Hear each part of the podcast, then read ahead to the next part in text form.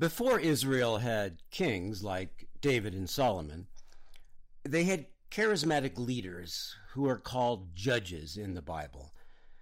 The word that's translated as judge is the Hebrew word shofet, and a better translation is ruler or military leader. Samson is considered to be the 15th judge, and he served for 20 years. We're going to look at Samson and his famous hair, and look at how the author of Judges uses Samson's hair as a metaphor. But first, I want to talk briefly about my father. He had to figure out on his own how to be a father, as he never knew his dad. His father served in the trenches in World War I and came back in poor psychological shape. My grandfather committed crimes, violent ones, and shortly after the war, when my father was two years old, his father ran off, abandoning his wife and son, and my father never saw him again. After my dad served in the Marines as a sergeant in World War II, he married my mother, settled down working as a mechanic and a tire salesman, and started looking for his father. He knew that his father was somewhere in Quebec, and my dad began writing letters to police chiefs and other city officials throughout Quebec. He never found his dad. But when I was about 11 years old, one of his letters got a positive response. Sort of. His father was dead in an old gold mining town called Val-d'Or. My grandfather had been living on the street and he had died on the street. Interestingly, although my father had never had any contact with his dad, my father's current mailing address at our home in Oxnard, California, was found on my grandfather's body. Let's talk about Samson. He's a biblical hero with extremely low morals.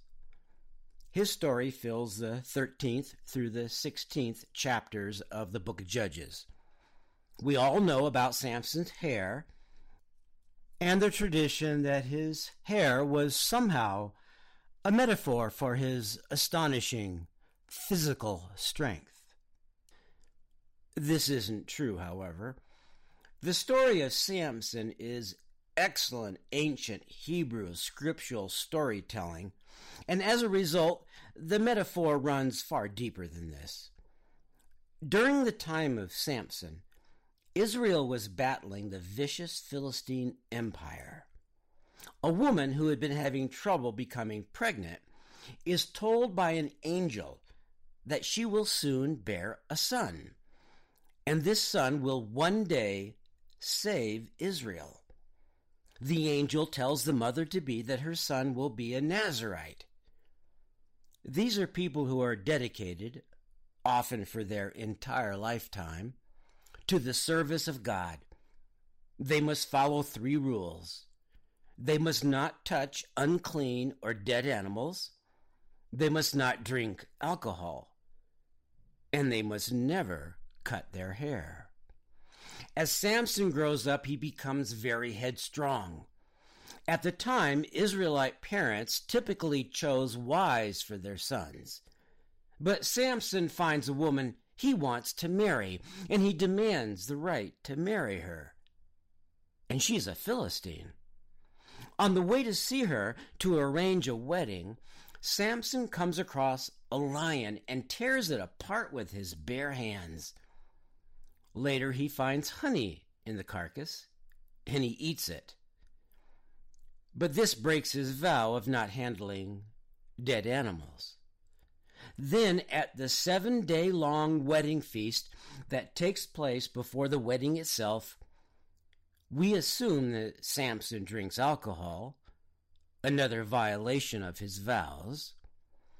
Samson makes a bet with his guests, all of whom are Philistines. Samson bets that his guest cannot answer a riddle. The riddle involves the honey and the lion. The guests become frustrated by the riddle and they talk Samson's Philistine fiancee into telling them the answer. Samson loses the bet because she has deceived him. Samson is unable to pay up. He ends up killing 30 Philistines to get what he needs to pay off the debt. In the confusion, the bride's parents marry her off to the best man. The father of the bride offers Samson his younger daughter, but apparently Samson turns him down. A series of retaliatory strikes between Samson and the Philistines begin. Again, using his superhuman strength, Samson attacks. He uses the jawbone of a donkey to kill a thousand Philistines. He then falls in love with a woman named Delilah. Philistine men get Delilah to get the secret of Samson's strength from him. Yet another Philistine woman betrays him. His incredible Nazarite powers come from his hair. With Delilah's help, the Philistine man cut his hair. Powerless, Samson is asleep in Delilah's lap. He's taken prisoner. They gouge his eyes out, bind him with chains, and humiliate him by putting him to work grinding grain in the prison mill. Here's what we read in chapter 16 of the book of Judges. Then the lords of the Philistines came up to her and brought the money in their hands she made him sleep on her knees. And she called a man and had him shave off the seven locks of his head.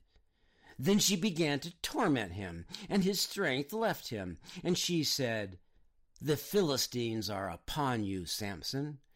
And he awoke from his sleep and said, I will go out as at other times and shake myself free. But he did not know that the Lord had left him.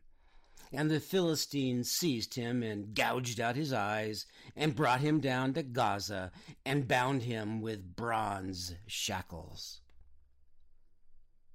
But slowly Samson's hair begins to grow back. Then one day the Philistines gather to celebrate getting control of Samson. Samson is taken from the prison and brought before all the gathered Philistines, thousands of them. They put him on display between two pillars of a great building. Samson talks one of the guards into putting him between the two main pillars of the building.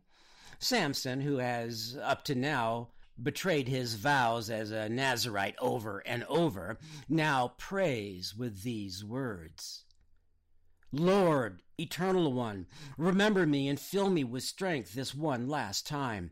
O true God, so that with this last act of revenge I can pay back the Philistines for the loss of my sight. Samson then breaks down the two huge pillars of the giant building. It collapses, killing thousands, including the rulers of the Philistines. Samson is killed too. Then the Israelites bury him in great honor. There are two lessons here. First, Samson's hair isn't a metaphor for his physical strength. It's a metaphor for his vows as a Nazarite, a man who's supposed to dedicate his life to God. Only at the end does he finally honor his duty to God. To redeem himself, he must be blinded and humiliated, and he has to die. But he saves his people from the Philistines. Up until the final act, he has treated his vows with complete disrespect, living a corrupt life among the enemies of his people. Only when he's learned his lesson and has come back to God is he allowed to regrow his hair. In other words, renew his vow as a blind slave. Then he does what he was supposed to have done all his life, and that is to protect the people of God. The way my father saw it, all people are like Samson. We must maintain our honor, our connection to God, or it will become apparent in our lives.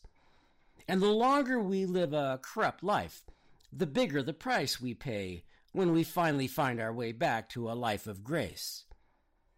In truth, my grandfather was certainly mentally ill, and I cannot judge him for abandoning his family. My father dedicated his life to proving to himself that he was not like his father. He volunteered early in World War II.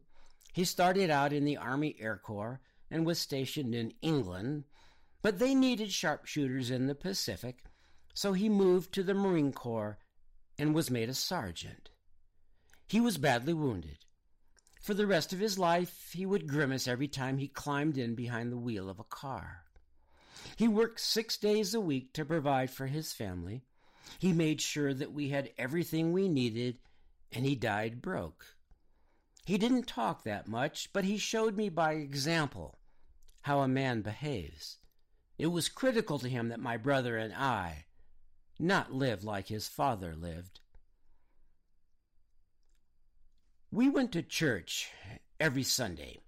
One Sunday, as we were leaving church, a storm broke out. We dashed to the car and barely made it to our 67 Chrysler Fury 3 before a huge downpour happened. We were all dressed in our best clothes, of course, with my father wearing his one and only suit. As my father started the car, my mother was sitting next to him, and I was in the back seat between my older brother and my older sister. Just as my dad put the car in reverse, a teenage girl started backing out of a space next to us. I was 14 she was 16 and had just gotten her driver's license. She couldn't see in the heavy rainfall. She slowly backed up into the right rear fender of our car. I felt the bump and my brother opened the window. She rolled hers down. She started crying that she didn't mean it. She was sorry. She sobbed. My father got out of the car in an extremely heavy rainfall and walked around the back of our car and up to her window. I listened as he stood there calming her down, telling her that everything would be okay, that it was an accident. He said he would call her father and explain that she wasn't being reckless. Then he told her that he worked on cars and he had a buddy who ran a body shop. His buddy would fix both cars. It would all be okay. The girl calmed down.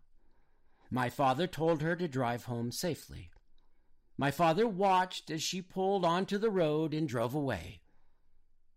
My father got back into our car, soaking wet. We drove away.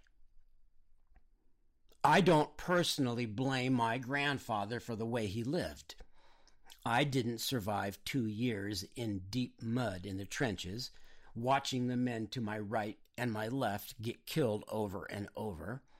My father was of a different generation, and he just couldn't forgive his father. He saw his dad as having died after living on the street for many years and never redeeming himself. Although he was misdirected, my father's view of his father did have a positive impact on him it made him decide that he would never break his vow. He would always live the way his father should have lived, and he did his best to ensure that his sons would do the same.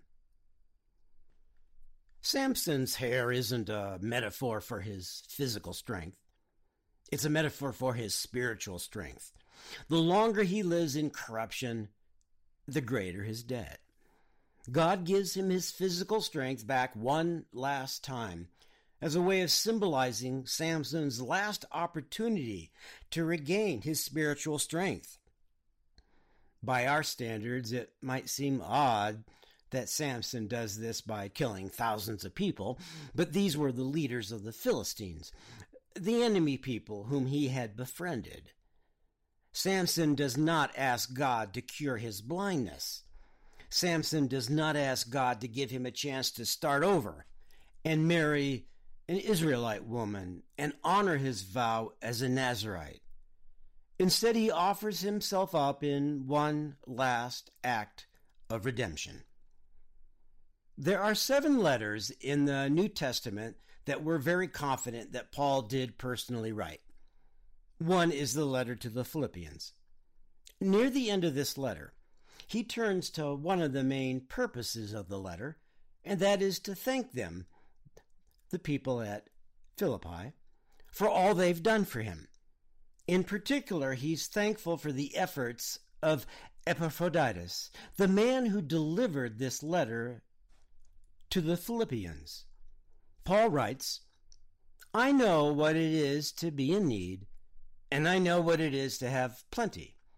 I have learned the secret of being content in any and every situation, whether well fed or hungry, whether living in plenty or in want. I can do all this through him who gives me strength. Paul is saying that his spiritual strength doesn't come from being well fed or from having the conveniences of a settled life. In fact, Paul was homeless he was often imprisoned and beaten. If a modern man like Paul were to walk up to one of us today, we would look at his rags, his wild eyes, and we would perhaps take a couple steps back. Many people would refuse to look at him. There are people who would call the cops. But Paul was as strong as Samson. He knew that he could do whatever was necessary, and by this he means necessary to serve God, simply by drawing on the strength given to him by God. Remember that Samson was on earth for a short time, dying as a younger man, and most of it spent living a degenerate life. He racked up a great debt. In the end, he was a major factor in the delivery of Israel from the hands of a brutal enemy. Now we might, as modern people, assume that Samson was a myth, a folk character created by the author or authors of Judges as a way of teaching us about the importance of keeping our promise to follow the ways of God. But without going into it, there is some archaeological evidence that, at least in some people's eyes, shows that he was a true historical figure. God might indeed have given a man superhuman physical strength. He's not going to do that with any of us. But God will certainly give any of us superhuman spiritual strength. It's ours for the asking. The hard part is how we live after we have that power, what we choose to do with the gift that God gives us.